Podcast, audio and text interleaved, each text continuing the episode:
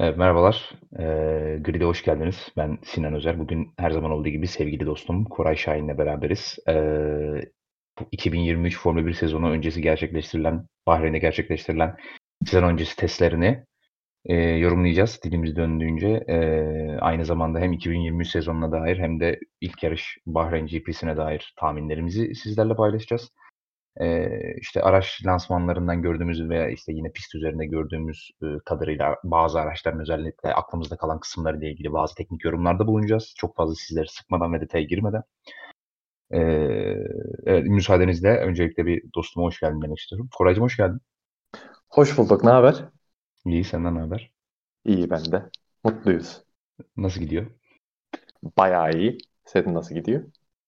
Benim de iyi ama Koray şu anda iyi demesine bakmayın. Aslında bugün bir teknik bir arıza yaşadı kendisi. Bir e, DNF oldu kendisinde. Bilgisayarı maalesef kaybettik. Başımız sağ olsun. Acı kaybımız. Kendisinin emektar bilgisayarı. E, daha doğrusu bitkisel hayata girdi. Hala geri dönme şansı var değil mi ufak da olsa? Var var. Şöyle bir resmi açıklama da yapayım. Kontrol Electronics arızasından dolayı yarı yolda kaldık. Bu sezonun geri kalanını da etkilemeyecek. Rahat olun. Öyle e, direkt olarak işte dayanıklılık sorunu olarak e, yorumlanmasa sevinirim. Koray Şahin'den sevenlerini rahatlatan açıklama. Ee, kendisi bu tüm bu teknik imkansızlıklara rağmen aramıza katılmak için ısrar etti. Sırf siz sevgili dinleyicilerimize buluşabilmek için bu fedakarlığından dolayı ben sizler adına ve kendi adıma Koray Şahin'e teşekkürlerimi iletiyorum.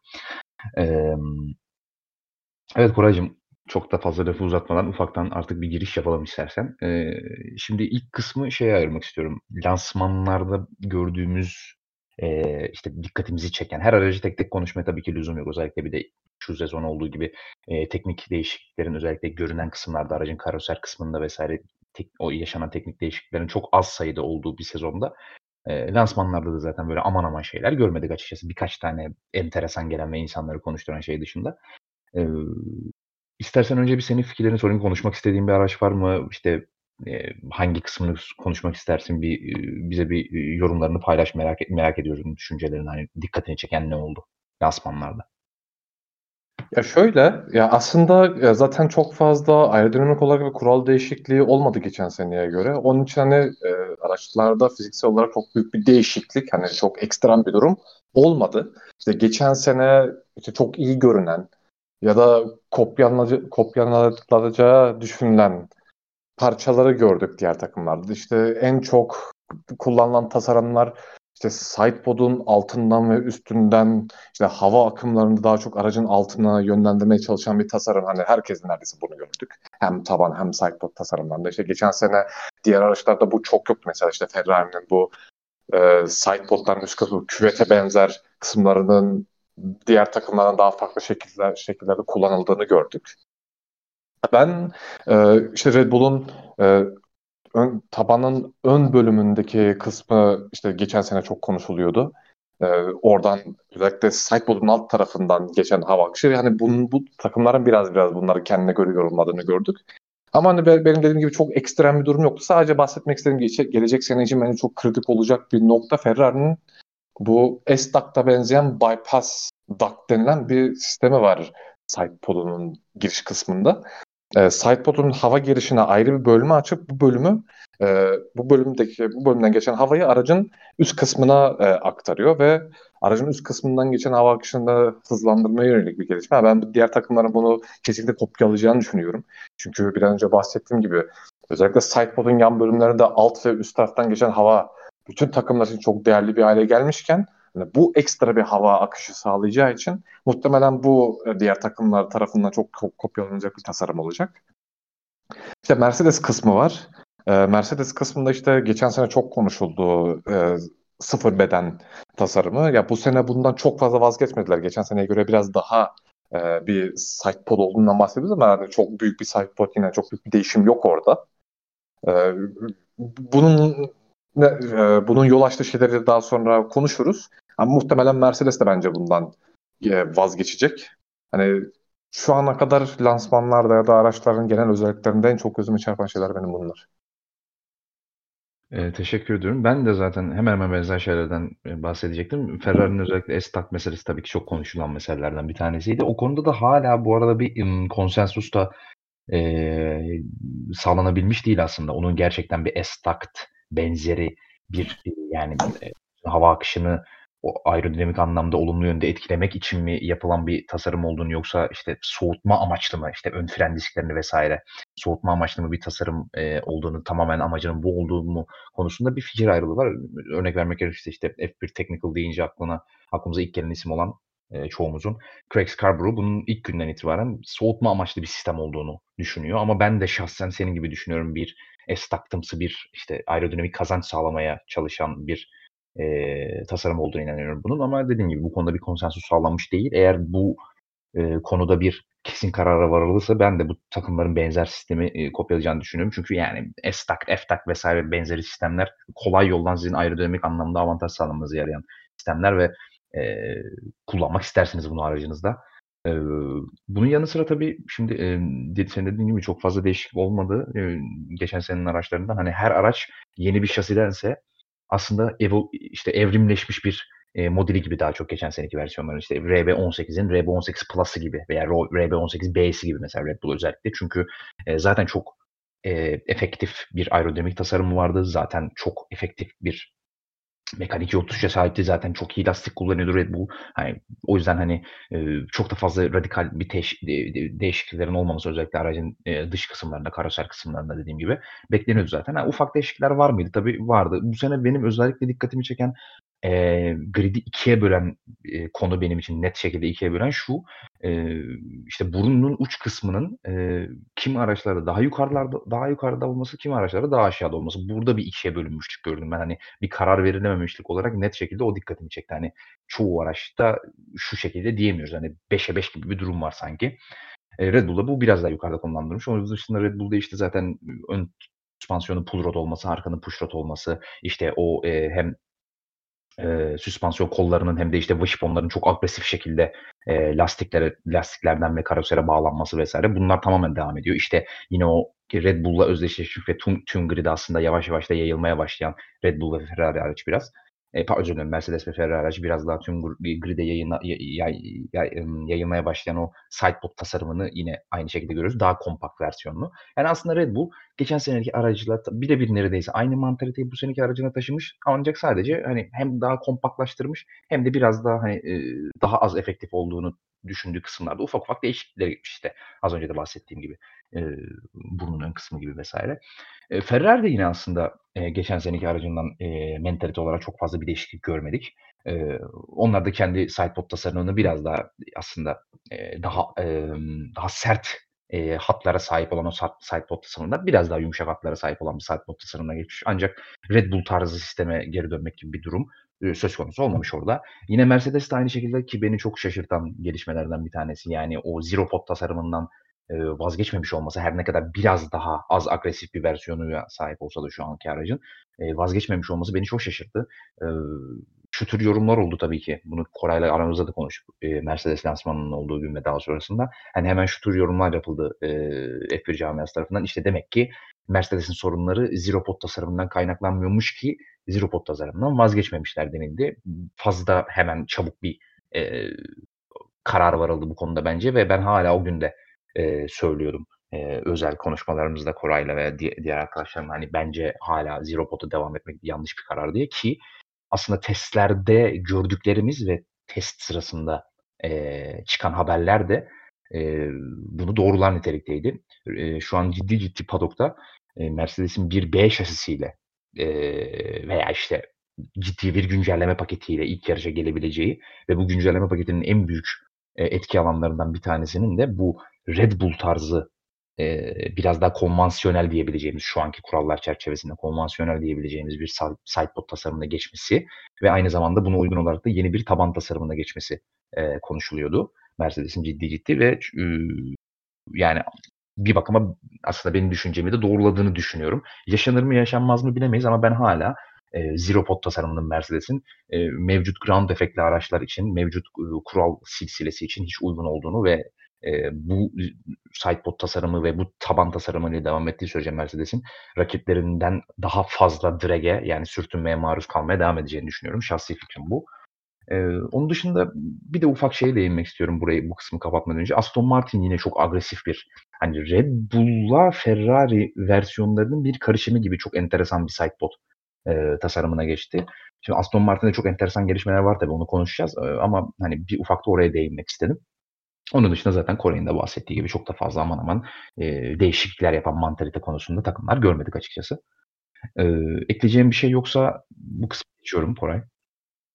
Tamamdır zaten eksik kalan bir şey varsa zaten testler bölümünde de tamamlarız onları. Hı hı, tamamdır.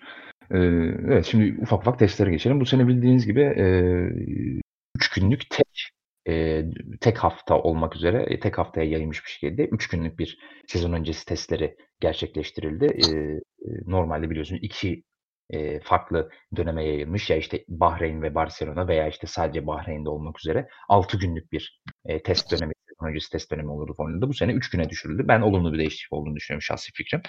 E, neyse. E, işte ilk gün e, biliyorsunuz e, şu an sonuçlar önümde açık. E, ona ulaşmaya çalışıyordum. O yüzden bir durakladım.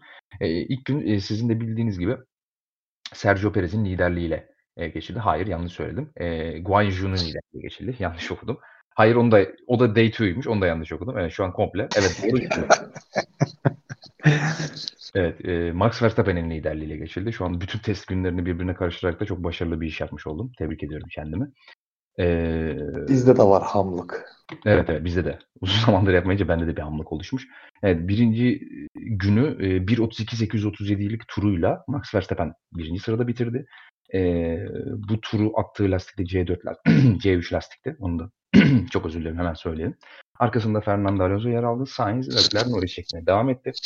İkinci günün lideri Guan Yu oldu. Alfa Romeo'dan C5 lastiklerle attığı turla e, Max Verstappen'in e, 0-0-40 saniye önünde lider bitirdi. Üçüncü sırada Alonso yer aldı. De Vries, Hülkenberg, Sainz şeklinde devam etti.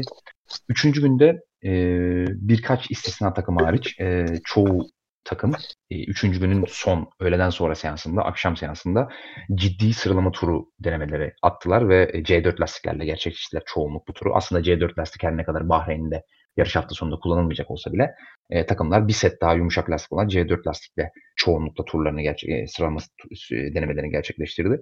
E, ve bugünün e, lideri de e, 1.30.305'lik turuyla Sergio Perez oldu. Kendisini Lewis Hamilton, Bottas, Leclerc ve Sainz e, takip etti. E, şimdi tabii ki burada tur derecelerini yani e, başlangıç açısından söylemek istedim ama e, bunların ne kadar önemli olduğu, ne kadar önemli olmadığı zaten yıllardır e, yani Formula 1 camiasında tartışılan bir şeydir. Çünkü hiçbir zaman takımların araçlarına koyduğu yakıtları bilemediğiniz için, hangi motor ayarları, haritalarıyla yarıştığını bilemediğimiz için, işte pilotlara ne kadar e, zorlaması emirleri verilme, verildiğini bilmediğimiz için vesaire vesaire bir sürü e, sizin de bildiğiniz etken olduğu için bunlar aslında çok e, temsili bir e, tur değerleri olarak kalıyor aslında bizim araçların birbirlerine olan hani relatif sıralamalarını yapmamız açısından. Ancak yine de bir fikir verdiği için ve bu atılan turların özellikle sıralama denemelerinde araçların onboard videolarına erişebiliyorsak veya işte en azından dış kameradan da olsa onları takip edebiliyorsak araçların e, viraj girişlerindeki çıkışlarındaki hareketlerini, e, davranışlarını e, kontrol edebildiğimiz için aslında yine de bize hangi aracın diğerinden daha iyi olduğu konusunda bir fikir verebiliyor. O yüzden söylemek istedim bunu. E, şimdi tabii ki bir sıralama yapacağız. Hem hem benim bir hem benim hem Kore'nin bir sıralaması var. Hangi takımların e, birbirlerine olan yani grid'in aslında güç sıralaması bir power ranking yapacağız aslında. Birinci, ikinci, üçüncü, beşinci vesaire diye gitmek üzere. E, oraya gelmeden önce Kore'ye şeyi sormak istiyorum. E, dediğim gibi power ranking'i sona bırakarak genel olarak testlerde e, şaşırdığın, garibine giden, işte beklemediğin olumlu veya olumsuz anlamda neler vardı? Bize bir genel test değerlendirmesi yapmanı istiyorum. Aslında e, sözün özeti bu. Bu şey birinci gün özelinde mi yoksa bütün günler özelinde mi? Bütün bütün testler özelinde aslında gün gün çok fazla konuşmaya gerek yok bence. Yani tüm günler özelinde hani gördüğün enteresan gelen belirtmek istediğin şeyler neler? Abi bir kere benim e, testler boyunca ilk dikkat ettiğimi çeken şey çok az mekanik arıza yaşanması bütün takımlar bazında. Çok az mekanik arıza yaşandı. Hani bu takımlar için gayet olumlu bir gelişme. Zaten hani Ee, işin motor kısmında zaten artık geliştirme dayanıklı hariç yapılmıyor. Ve ya, takımlar bu konuda bayağı bir ilerleme kat etmiş göründü. Çünkü daha önceki daha önceki testlerde yani mekanik arızaları daha çok görüyorduk. Ve aynı zamanda pilotların daha fazla hata yaptığını ya da araçların biraz daha fazla dengesiz olduğunu, çok fazla spin dışarı taşma vesaire. Bunları mesela daha önceki senelere göre daha az gördük bu sene. Yani bu sezonun gidişatı açısından öncelikle olumlu bir gelişme. Ee, takımlar bazında ya Red Bull'un Red Bull yani ilk gün biraz sıkıntı sıkıntılı başladı aslında Red Bull. O kadar çok e, ya harika bir araç görünümünde çok değildi. Çünkü onlar da e, ilk gün işte araç çok fazla önden kay. Geçen sene zaten çok fazla bu sorunu yaşamıştı Red Bull.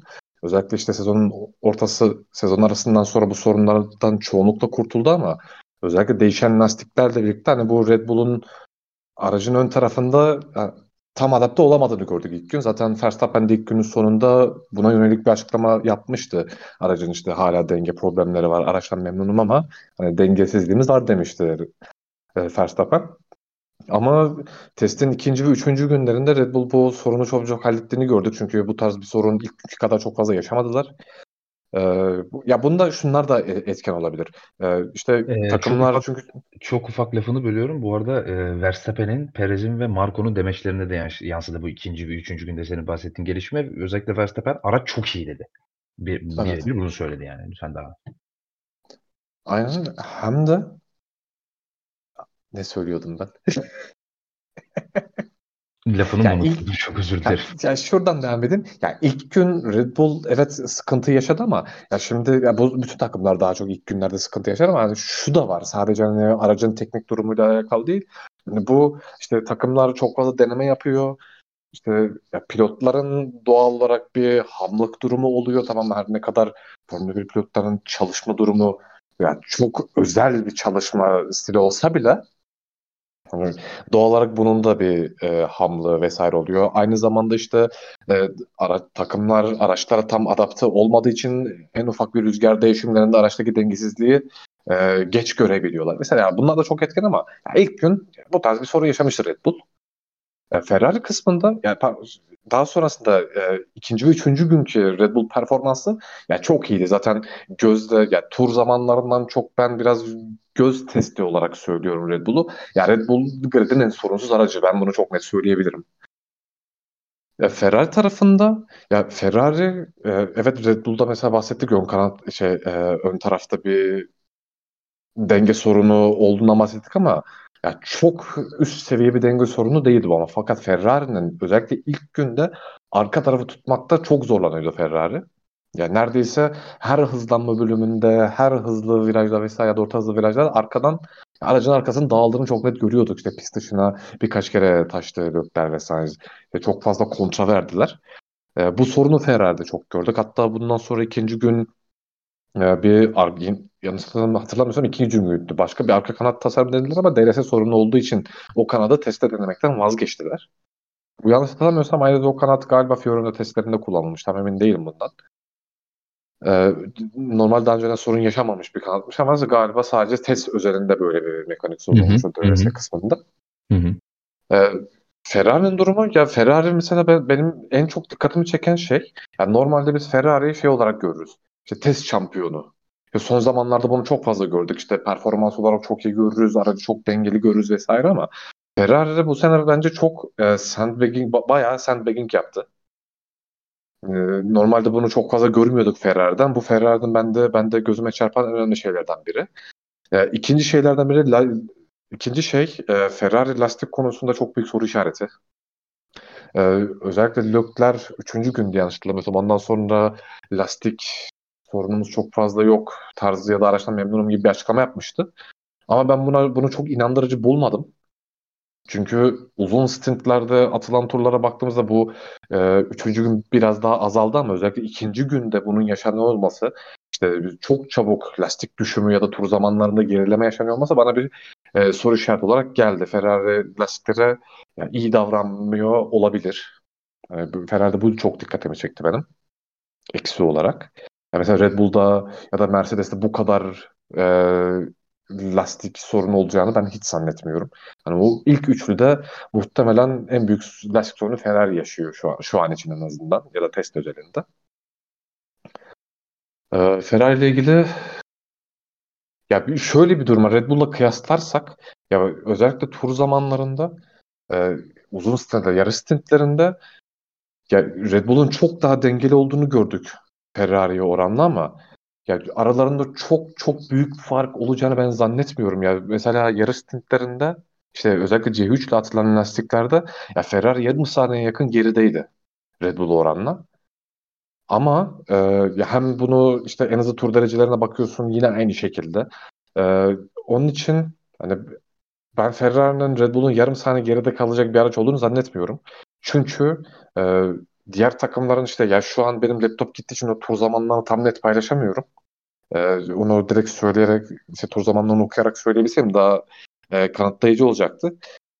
E, işte iki takımın işte C1 ve C2, C3, C4 işte hangi lastik olursa olsun birbirleriyle yakaladığı fark aynı değil. Ya da işte Ferrari bak bakıyorsun işte C2 ile daha iyi tur atmış. Ya da tam tersi Red Bull atıyorum işte bir yumuşak lastik daha kötü tur atmış vesaire. Bunların hepsinin kıyaslamasının olduğu e, bir listeydi. Onu maalesef paylaşamıyorum. Yani oradaki çıkarttığım listeye göre ya Ferrari evet tur zamanlarında yarım saniye geri görüyor ama diğer lastiklerle bir ortalamasına doğru baktığınız zaman ya da işte diğerlerini de dikkate aldığınız zaman aşağı yukarı bir 0-2'lik, bir 0-3'lük bir fark çıkıyor ortaya. Bu hem sıralama hem de şey üzerine daha. Şey, yarışta biraz daha bence o fark işte 0-2 bile olmayabilir. Biraz daha az olacak bence. İşte aşağı yukarı 0-2 diyelim biz ona. Sıralamada da muhtemelen bir 0-3 bir fark olacak. O işte sıralamada bu kadar biraz daha Red Bull'un hızlı olmasının nedeni de ya bence şöyle Ferrari şöyle bir değişikliğe gitti. Geçen sene biz Ferrari'ye daha çok downforce üreten ve düzlükleri daha yavaş kalan takım olarak biliyorduk. Ve e, Red Bull'da tam tersiydi. Özellikle düzlüklerde ya Red Bull'la Red Bull'la hiçbir yarışta baş edemedi Ferrari. E, bunun ardından bence Ferrari direkt yani bence değil direkt olarak konsept olarak böyle daha işte düzlükler biraz daha hızlı. E, virajlarda daha yavaş bir araç konseptine gitti. Zaten Leclerc de bunu e, demeçlerini de söyledi. Düzlükler daha iyiyiz, virajlarda daha kötüyüz diye. Yani bundan kaynaklı olduğunu düşünüyorum ben sıralamalarda işte aşağı yukarı bir 0-1'lik daha fazla fark oluşunun. Ee, onun için yani Ferrari evet Red Bull'a göre biraz daha sorunlu. Özellikle aracın arka tarafı hala soru işareti. E, ikinci günün neredeyse tamamına tamamını bunu harcadılar. Arka tarafında çok fazla deneme yaptılar. Çok fazla işte flow viz ve e, bu arkada kalan telli malzeme adı neydi? Bu tüplerin olduğu aerodinamikleri topladığın. Ee, şeyi mi diyorsun? Ee, aracın farklı kısımlarına takılan telleri mi diyorsun? Aynen aynen. Adını unuttum onun. Şu an ben de unuttum. Sen de Neyse herkes gözünde canlandırmıştır bence evet. ne olduğunu. Ee, onu çok fazla kullandı gün. Mesela Red Bull'da bunu çok fazla görmedik bu kadar Ferrari'den. Yani bu bile bir gösterge. Hani hangi takımın daha sorunlu olduğuna dair. Çünkü Red Bull birinci gün denemelerini yaptıktan sonra ikinci, ikinci gün bu parçalar neredeyse kullanmadı. Çok az kullandı. İşte bir e, yağ sızıntısı falan yaşadı. İşte bir yarım günde yakın bir kaçırma oldu ama hani deneme olarak Red Bull e, deneme olarak Red Bull yani Ferrari'den çok daha çabuk işleri hallettiğini gördük. Aerorake bu arada. Ha Aerorake aynen. Onun için ben her türlü bu konuda Red Bull'un çok daha iyi sezona gireceğini düşünüyorum. Diğer tahminden sonra hani bir eklemem gereken bir şey var onu daha sonra söyleyeceğim. Ee, Mercedes kısmında Şimdi Mercedes'in ya geçen sene işte bu sıfır beden olma olayı çok konuşuldu. İşte bu e, Mercedes'in yavaş olma nedeni bu mu, bu değil mi ya çok fazla konuştuk işte hatta Mercedes'in bir mühendisi çıktı biz araçtaki sorunu anladık çok temel bir problem vesaire diye anlattı ama işte sezon içinde değiştirebileceğimiz bir şey değil de, demişti. Ondan sonra de doğal olarak Mercedes'in daha hızlı olmasını bekliyor. Bu sene iyi girmesi bekleniyordu ama tekrar bir sıfır beden gördük ya tam sıfır değil ama biraz daha neredeyse sıfır beden gördük Mercedes'ten. Ee, bu sene de çok iyi bir görüntü en azından testlerde vermedi Mercedes. Onlar da çok fazla arkadan kayma yaşıyor ve hani bu Ferrari ile kıyaslarsak bu arkadan kaymayı evet Ferrari arkadan kayma yaşıyor ama aracı çok çabuk toparlıyor Ferrari. Mercedes toparlayamıyor. Ee, kontra veriyorsun. Kontralarda aynı zamanda hızlanma bölümlerinde çok fazla patinaja kalıyordu ilk günde Mercedes. Yani bu çok büyük bir dezavantaj. Ee, bence Mercedes'in temel olarak işte bu tur zamanlarına, işte yarış stintlerine baktığımız zaman bence Mercedes'in hızı olarak işte dengeyi bulduğu an hız olarak bence bir problemi yok ama Mercedes dengesi bulmasa muhtemelen griddeki en zor araç olacak bu sene. Şu anki konsepte ya da işte test özelinde görünür bu. Çünkü ya Mercedes iyi turlar da attı. İşte yarış stintlerinde Mercedes'le şey Mercedes'in yarış stintlerinde Red Bull'la veya Ferrari'yle kafa kafaya göründüğü stintleri de oldu. Hatta daha iyi göründüğü stintleri oldu ama mesela ha, ikinci günün bir öğle seansıydı galiba. Ee, öğleden sonra seansıydı galiba. Hava rüzgarlıydı. Ee, Mercedes'in turları çok kötüydü ve aynı zamanda çok denge sorunu yaşadı ama o rüzgar biraz azaldığı zaman Mercedes'in turları falan daha iyi gelmeye başladı. Ya bu şey artan rüzgar tabii ki bütün araçları e, olumsuz etkileyebilir. Bu çok normal bir şey. Ama Mercedes'i çok fazla dengesiz hale getiriyor şeklinde gördüm ben. Yani onun için Mercedes'in e, iyi bir performans ya da işte biz yarış kazanmak istiyoruz ya da işte oralara oynamak istiyoruz diye diyorsa e, de, de, de, dediği zamanlarda şey olması lazım. Hani her şeyin perfect bir şekilde e, oluşması lazım ki yani Mercedes iyi performans gösterebilsin. Hani Mercedes bayağı bu kıl üstünde duruyor gibi bir tasarımı var bence Mercedes'in. Ama yavaş bir araç bence değil. Bize hani bu sen Pat Simons mı söylemiş birinin bir sözüdür. Araç hızlı olsun ama dayanık hızlı olsun vesaire denir. Yani bu tam bu böyle bir durum değil ama bence Mercedes'in bu sorunu çözülebilir bir sorun. Hani bu işte sıfır beden midir değil midir artık onu değiştirerek mi bunu bilmiyorum ama şöyle bir durum var Mercedes'te. Ee, biz grid hesabından e, Red Bull ve Mercedes'in bu Flowiz kullandıklarında hava akışının nasıl olduğuna dair bir karşılaştırma atmıştık. O karşılaştırma şu çok net görünüyor Mercedes'te şöyle bir sorun oldu. Red Bull'da işte diğer takımların e, yaptığı tasarımlarda da aracın alt ve üst kısımlarında hava çok dengeli bir şekilde arkaya gidiyor. İşte yavaş yavaş e, aşağı doğru iniyor veya yavaş yavaş yukarı doğru çıkıyor hava. Yani o eğim, o havanın aşağı veya yukarı eğimi fazla değil diye takımlar ama Mercedes'te işte aracın tabanının ön bölümüyle arka lastiğe arka lastiğe kadar olan bölümü düşünün. Diğer takımlar o bütün bölümü kullanırken Mercedes'in hava akımı yarısında kesiliyor.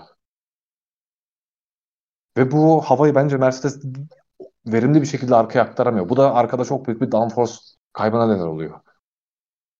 Ya bu e, hatta bunu çözmek için farklı bir motor kapağı denediler. Ama ya şu anki tasarımda ben şöyle emin oldum. Ben normalde şey konusunda çok soru işaretim vardı. İşte Mercedes'in acaba sorunu e, aracın dar olmasında işte sidepod'un olmamasından kaynaklı mı diye emin değildim hala ama ya o görsel veya o durum ya beni de artık o işte Mercedes'in sorununun sıfır beden olma durumuyla alakalı olduğuna ikna oldum ben de. Çünkü ya orada çok net bir şekilde görünüyor ki Mercedes havaya çünkü bütün takımlar sidepod'un üst kısmından havayı aşağı doğru aracın arka tarafına doğru yönlendirebilirken Mercedes bunu yapamıyor ya. Yani bu zaten bütün takımlar artık kullandığı yani çok net bir tasarım. Yani verimli oldu. Çok herkes tarafından çok netleşmiş bir tasarım. Ve Mercedes'in bunu kullanmıyor oluşu. Ya bu şeyde de çözüm hani sıfır sidepod sıfır sidepod olup da bu kesinlikle çözülemez demiyorum. Ama Mercedes'in çok büyük bir eksiği. Bunu çok net söyleyebilirim. Onun için hani Mercedes, e, Ferrari ve Red Bull'la bu konuda ben daha geride olduğunu düşünüyorum Mercedes'in. Ya diğer takımlara bu kadar detaylı girmeyeceğim. Bir tek Aston Martin ilgimi çekti benim e, testlerde. Şöyle Aston Martin ilk gün çok fazla lastik problemi yaşadı. E, araç birinci günden itibaren çok dengeli göründü. Yani hatta denge konusunda Red Bull'a yakın bile diyebiliriz. E, en azından görsel test olarak.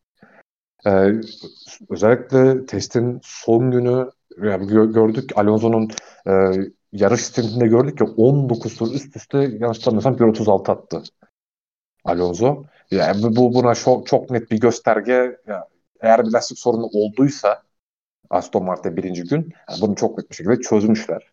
Ve zaten işte bütün kamuoyu tarafından ne kadar hızlı olduğu çok iyi göründü pistte zaten söyleniyor.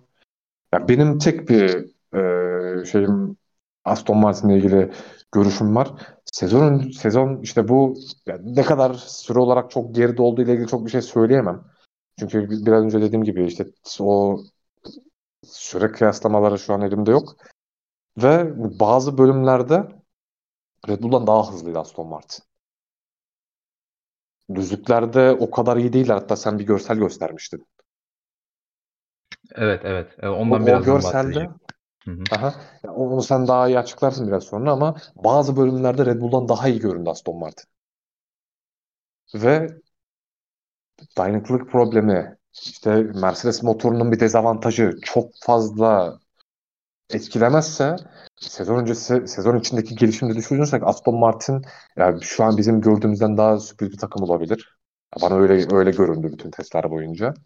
Ya gridin geri kalanı ya bana ben de açıkçası çok büyük soru işareti oluşturdu. Ya bu tur zamanlarına vesaire bakarsak herkes gelişiyor Alpin dışında. Herkes işte performans veriyor ama ee, ya testler özelinde ya özellikle tur zamanlarına baktığımızda diğer takımlar çok fazla ışık vermedi. Hatta yani benim gördüğüm işte Ferrari Mercedes'i işte Ferrari Red Bull'u ayırsak işte Aston Martin Mercedes'i ayırsak işte ikili ikili gruplar olmuş. Diğer grup biraz daha onlardan kopmuş gibi gördüm ben testler boyunca.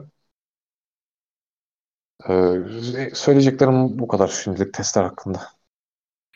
Ee, ağzına sağlık. Teşekkür ederim. Zaten yine spesifik, takım spesifik veya işte gün spesifik bir şeyler olduğu zaman yine zaten söz vereceğim sana testlerle ilgili. Genel kanı e, özeti yapıyoruz şu an bu bölüm için.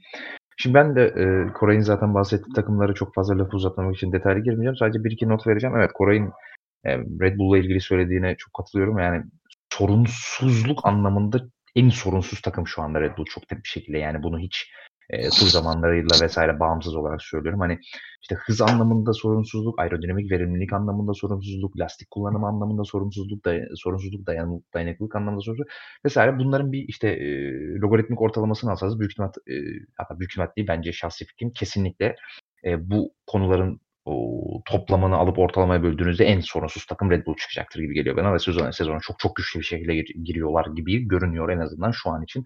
Eğer bu aradaki bir haftalık dönemde çok sürpriz bir gelişme yaşanmazsa. E, Ferrari için çok fazla eklemek istediğim bir şey yok. Zaten dediğim gibi hani e, sadece geçmiş sezonlardan farklı olarak senin de dediğin gibi bir tur şampiyonluğunu oynamadılar. Bu konuda da bir e, detay bir bilgi vereyim e, seni doğrulamak için.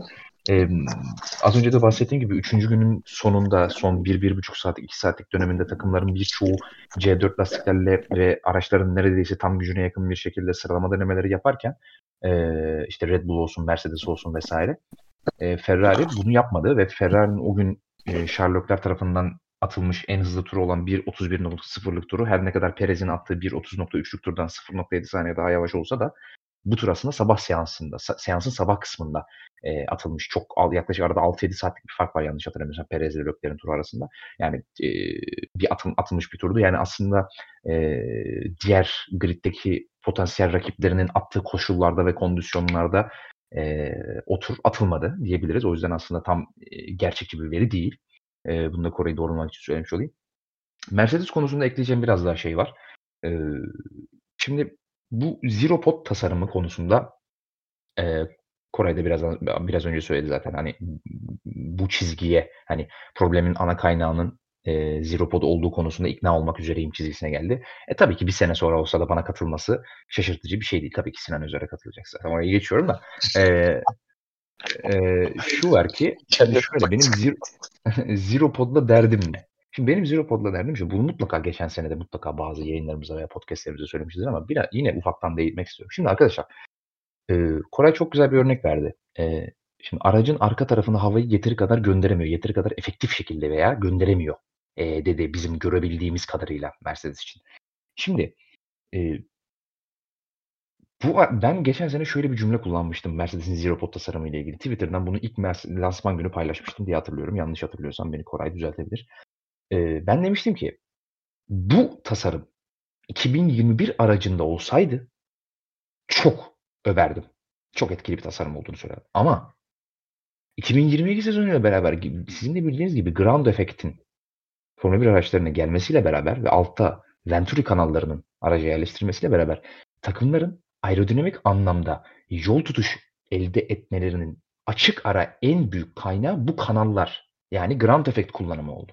Şimdi bu değişiklik gerçekleştirdikten gerçekleştikten sonra sizin e, aracın üst kısmında e, elde ettiğiniz veya elde etmeye çalıştığınız e, aerodinamik kazanım her zaman ve her zaman ikinci planda olacak. Yani birin, yani o aerodinami departmanınıza vereceğiniz birinci fokus yani technical director'ınızın e, aerodinami departmanına vereceği söyleyeceği talimat, vereceği talimatlardaki birinci fokus her zaman aracın alt kısmı olacak. Çünkü ground effect varsa her şey ikinci plana gider. Buna motor da dahil, mekanik yol tutuşu da dahil, işte süspansiyon geometrisi de dahil, lastik kullanımı da dahil vesaire vesaire.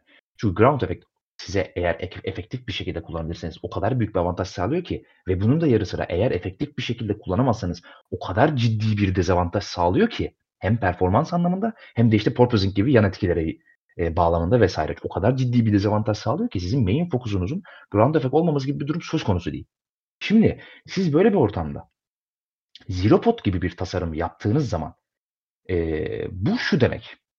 Bir kere zaten zero pot demek ben e, aracın alt kısmından üreteceğim aerodinamiden ziyade üst kısmına daha fazla önem veriyorum. Çünkü zero pot demek ha, aracın ön tarafından, ön kanadından e, işte manipüle etmeye başladığınız, yönlendirmeye başladığınız havayı arka kanada doğru yönlendirmek için çok ciddi bir ben e, tasarım yaptım. Çok ciddi R&D çalışmaları gerçekleştirdim ve bu benim birinci fokusum olacak demek. Aynı zamanda bunun da bir götürüsü, e, en büyük getirisi şunun olması lazım. Aslında baktığınız zaman mantıken aerodinamiğe çok e, dışarıdan çok basit bir gözle baktığınız zaman demeniz lazım ki mesela Ferrari'nin 2022 veya Red Bull'un 2022 tasarımlarına kıyasla Mercedes'in Zero Pod tasarımının daha az drag üretmesini beklersiniz. Ama çünkü niye? Çok basit bir mantık. Daha az havayı kesen, havayı bölen parça olduğu için, çıkıntı tırnak içerisinde olduğu için e, side podunuzda daha az direk yaratmasını, daha az sürtünme yaratmasını beklersiniz. Ama daha Mercedes'in geçen seneki aracı yayınlandıktan, tanıtıldıktan hemen 2-3 gün sonra, çünkü Ferrari'nin aracı daha önce tanıtılmıştı. E, F1 Technical yanlış hatırlamıyorsam veya başka bir forum sitesi de olabilir. Bir CFD karşılaştırması yayınlanmıştı ve benim tahminlerim de zaten o gün tweetlerinde attığım şekilde az önce söylediğim gibi e, tahminlerimde de belirttiğim gibi Mercedes'in Zero Pod tasarımı Ferrari'nin çok daha agresif, çok daha keskin hatlara sahip, çok daha bulky olan sidepod tasarımından daha fazla drag ürettiği söylenmişti. Ve ben de demiştim ki yani o zaman ne kazanıyor Mercedes? Yani ne kazanıyor bu tasarım? Hiçbir şey kazanmıyor. Yani win win situation'ı bırakın win lose situation bile değil. Yani lose lose situation yani. Hani hiçbir şey elde etmiyorsunuz bu tasarımdan. Ve ben yani bu seneki aracın da lansman tanıtımı yapıldıktan sonra bu tasarımdan vazgeçilmemesini tamamen bir akıl tutulması olarak görüyorum. Yani neyin ısrarı veriliyor bilmiyorum. Yani sonuçta bu aerodinamistler dünyanın en iyi mühendislerinden oluşan kadrolardan oluşuyor. O yüzden kesinlikle bunları bilmişlik taslamak istemiyorum. Benden çok daha iyi biliyorlar bu işleri. Ama yani bazı şeyler de çok açık bence. Yani bu kadar açık olan şeyde neden ısrar etmeye çalışıyorlar bilmiyorum. Ee, çok fazla R&D çalışması yaptıkları için buradan geri dönmek mi istemiyorlar? Ee, hani biz bir kere bu yola girdik bu, bunu mükemmelleştirmeye çalışalım mı diyorlar bilmiyorum ama çalışmadığı çok ortada. Ben Mercedes'in yani bir açık konuşacağım biraz ve bunu bir iki dakikada uzatacağım aslında. Ee, şu an değil ama e, eğer unutmazsam Koray lütfen bana unutursam hatırlat. Mercedes'le ilgili bir şey söyleyecektin abi diye lütfen bana hatırlat yayının sonunda. E, podcast'in sonunda. E, ben Mercedes'in şöyle bitireyim cümle Mercedes'le ilgili. Ben Mercedes'in e, Hamilton emekli olana kadar şampiyon olabileceğine inanmıyorum. Bunun sebebini de podcast'in sonunda söyleyeceğim. Çok ağır bir cümle yani çok iddialı bir şey söylediğim farkındayım. Sebebini söyleyeceğim. E, Mercedes şimdilik burada noktalıyorum. Aston Martin'e girdi Koray. E, şimdi Aston Martin'le ilgili birkaç tane anekdot vermek istiyorum çoğunuzun bildiğine emin olduğum ama yine de bilmeyenler ol, o, vardır diye bazı bilgiler vermek istiyorum. Şimdi Aston Martin'in bu sene bir çıkış yapması aslında çok sürpriz bir şey değil arkadaşlar. Çünkü dediğim gibi bazılarınızın da bildiği gibi Aston Martin çok büyük bir transfer yaptı. Aslında birçok transfer gerçekleştirdi. Çok fazla e, rakip takımlardan özellikle Red Bull ve Mercedes kanadında çok fazla transfer gerçekleştirdi bu e, teknik ekibine özellikle mühendis takımına. Ama bir tane transfer çok önemliydi. E, Dan Fellows diye bir e, mühendis var. Bu arkadaşımız 2002'de Jaguar e, tarafında senior aer aerodinamist olarak e, işe girdikten sonra F1 kariyerine başladıktan sonra ki biliyorsunuz zaten Jaguar tarafı daha sonra işte Red Bull'a dönüşen e, garaj aslında. E, bir ara aslında bir Dallara'ya gidip Formula 1'den ayrılsa da 2006'da e, Red Bull takımı na geri dönüyor. Yani aslında o eskiden bıraktığı Jaguar garajıyla aynı fabrikaya, aynı altyapıya sahip olan takımın değişmiş, adı değişmiş haline Red Bull'a geri dönüyor ve burada aslında 2006 senesinde ben direkt eee, aerodinamik departmanının takım lideri, team leader title'ıyla eee, yarışmaya başlıyor ve ardı ta o senelerden itibaren biliyorsunuz Red Bull'un, eee, Formula 1'e girdiğinden beri adım adım, adım adım, adım adım gelişen ve 2009 sezonunda yarış galibiyetlerine kadar uzanan bir gelişim çizgisi var. O gelişim çizgisindeki en kritik, adı çok az anılan ama en kritik adamlarından, hani Adrian Newey'in en kritik aerodinamistlerinden bir tanesiydi. Daha sonra işte zaten 2010-2013 arası o 4 sene üst üste şampiyonluk döneminde de eee, yine aynı zamanda aerodinamik departmanının başındaki insan olarak eee, daha doğrusu takım lideri olarak eee, çalışmaya devam etti. Daha sonra 2014 senesinde bir eee, title eee, yükselişi daha yaşadı ve bu sefer Head of Aerodynamics adı verilen ve Formula 1 takımlarındaki aerodinamik departmanının eee, sorumlusu direkt hani final say, son sözün eee, son kararı veren insan diyeyim hani eee, direkt aerodinamik departmanının son adamı eee, olan title'ı eee, kendisine Red Bull takımı tarafından verildi ve işte bütün turbo hibrit çağı dönemince de bu title'ını devam ettirdi ve Adrian Newey'in en kilit aerodinamistiydi aslında. Ama işte 2021'in haziran ayında bu arkadaşımız Aston Martin'le sözleşme imzaladı açıkladı ve işte gardening leave'ini de tamamladıktan sonra e, Nisan ayının 2022 sezon 2022 Nisan ayında Aston Martin'le çalışmaya başladı. Ama tahmin edebileceğiniz üzere tabii ki 2022 Aston Martin aracına hiçbir etkisi olmamıştı. Ama dikkatli izleyen takip iz, e, dinleyenlerimiz hatırlayacaktır ki e, sezonun ortasından itibaren Aston Martin'de bir takım aerodinamik değişiklikler yaşandı ve neredeyse bir aslında bir pseudo B şasi diyebileceğimiz bir B şasisiyle yarışmaya başlamıştı Aston Martin sezonun ikinci yarısında ve aslında performans olarak gelişmeler görülmeye başlamıştı ve tabii ki aslında çok da doğal olan bir şekilde e, bu e, gelişimin kaymağı ve aslında payı da büyük payı da Dan Fellows'a verildi.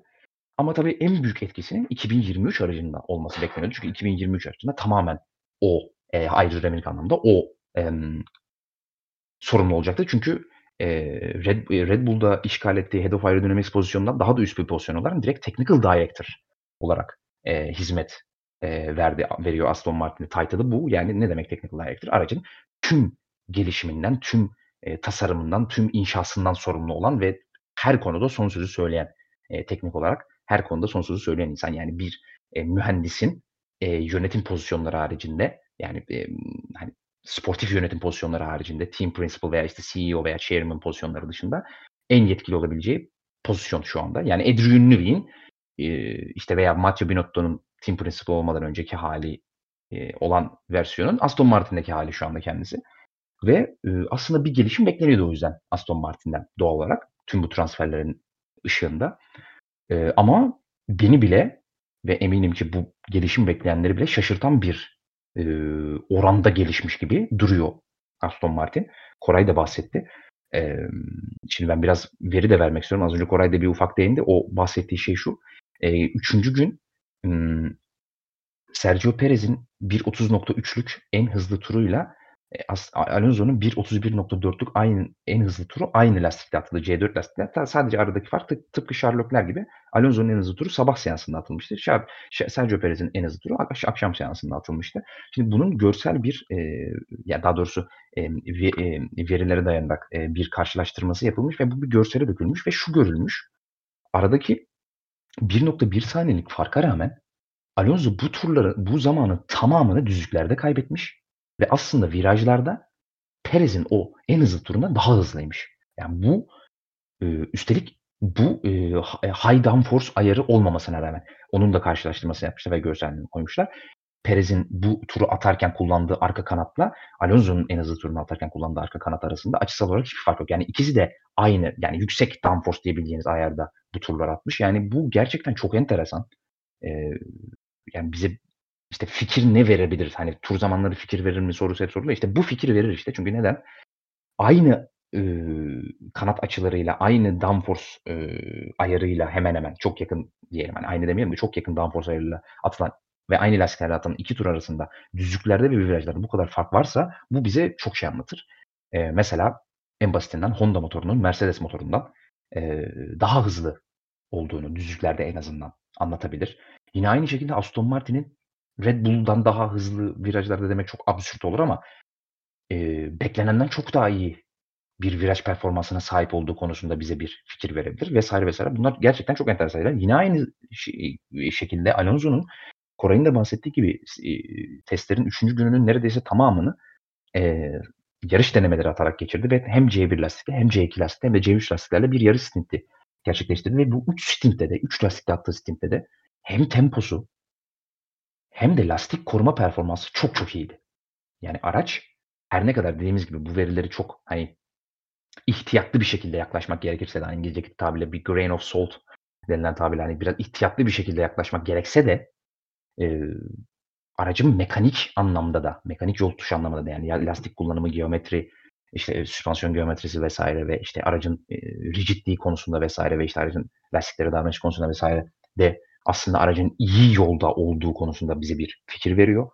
Ee, şu an Aston Martin'in aslında kısıtlayıcı e, faktörü sezon içerisinde gerçekten motoru olabilirmiş gibi duruyor. Bu konuda Mercedes'in ne kadar iyi olduğu görülecek. Ki o konuda da ben e, dediğim gibi e, e, test konusu bittikten sonra Mercedes'e tekrar değindiğimde bu konuya da değineceğim motor konusuna. Ama dediğim gibi Aston Martin çok yani beklenenden de daha iyi görünüyor. En azından onu söyleyelim.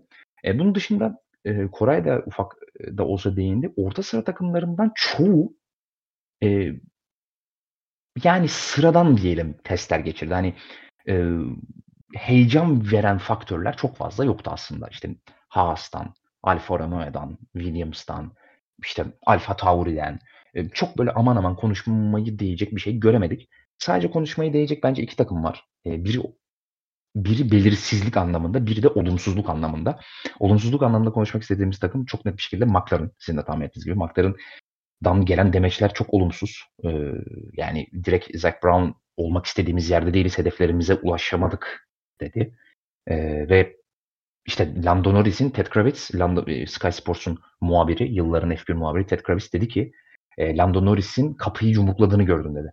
Bizzat gözümle gördüm dedi. Yani hiç iyi sinyaller gelmiyor McLaren'dan. Zaten pist üstündeki hem sıralama denemeleri hem yarış denemeleri de aynı şekilde hiç iyi değildi ki testlerinde en az tur atan e, takımı oldular takım bazında. 312 turda kaldılar.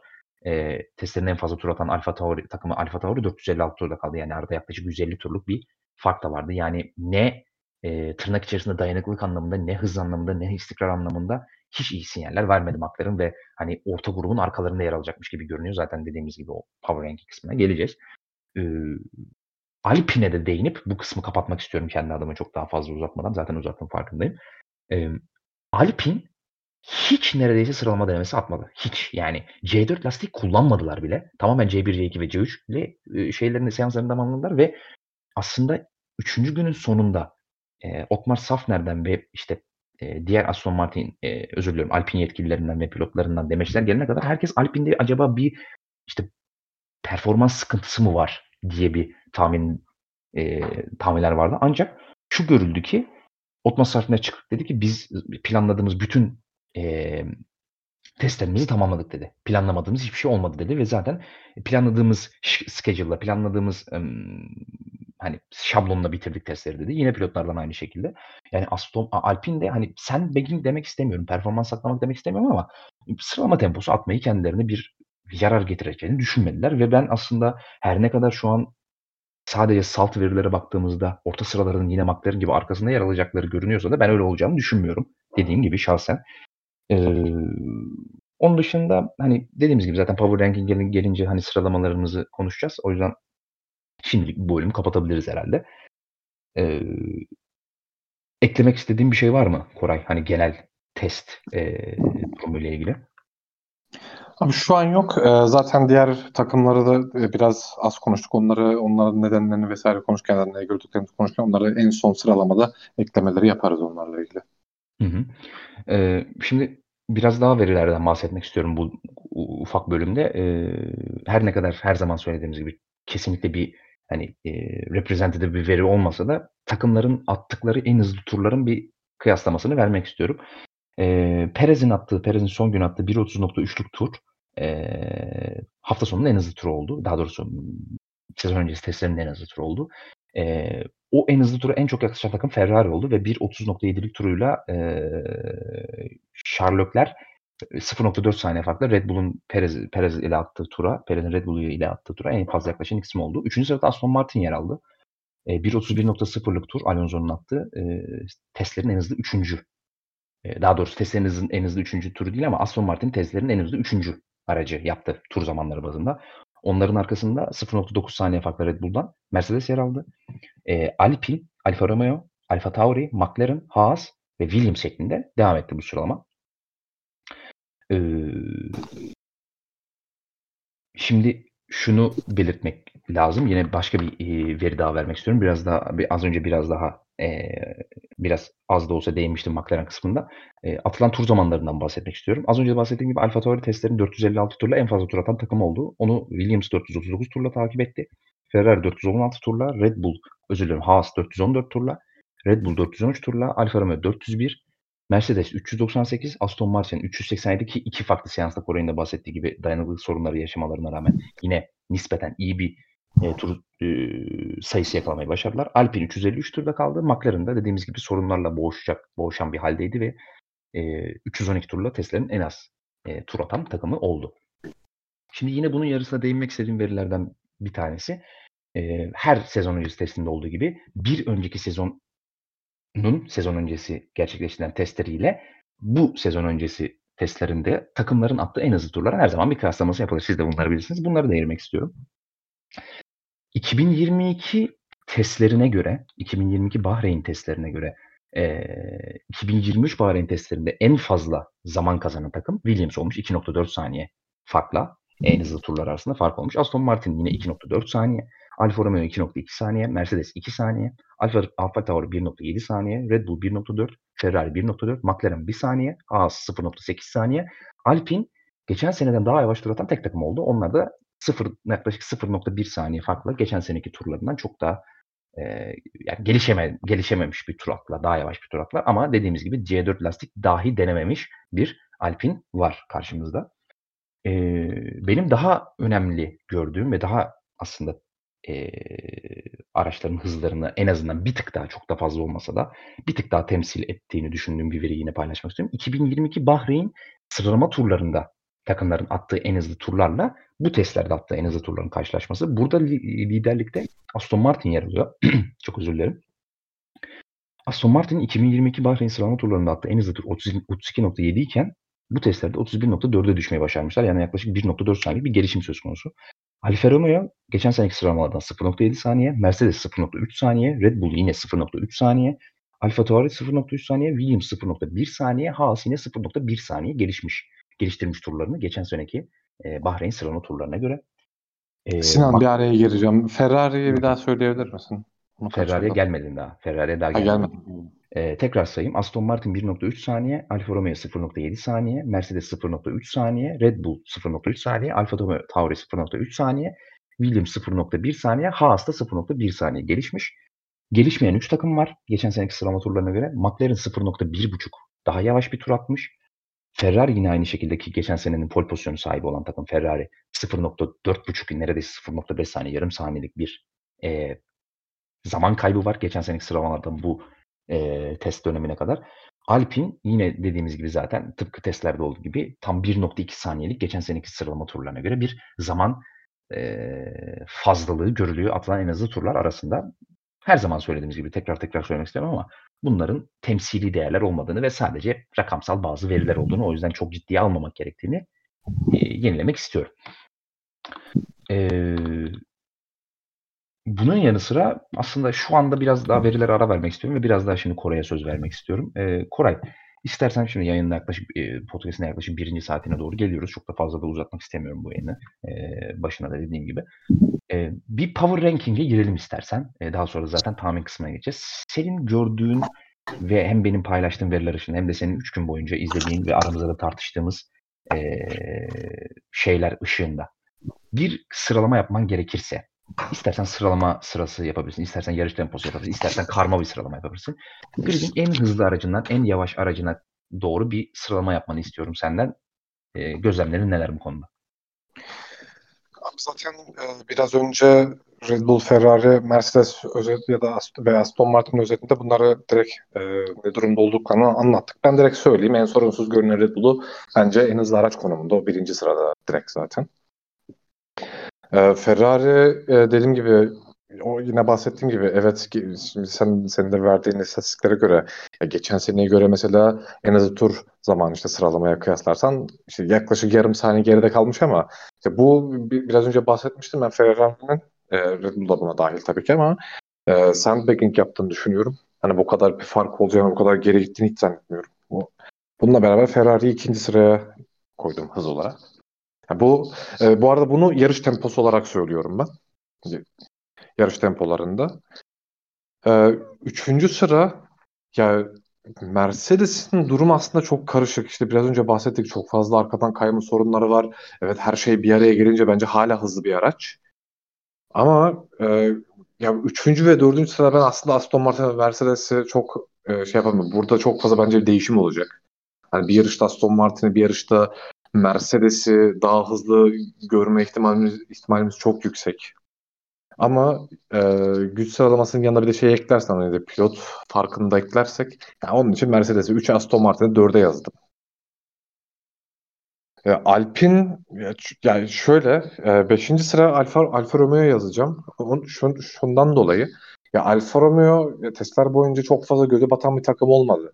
Ya işte iki kere bir vites e, sorunu yaşadılar. Galiba iki, iki kere bu, bu sorunu yaşadılar ve e, seansların yarısını kaçırdılar neredeyse.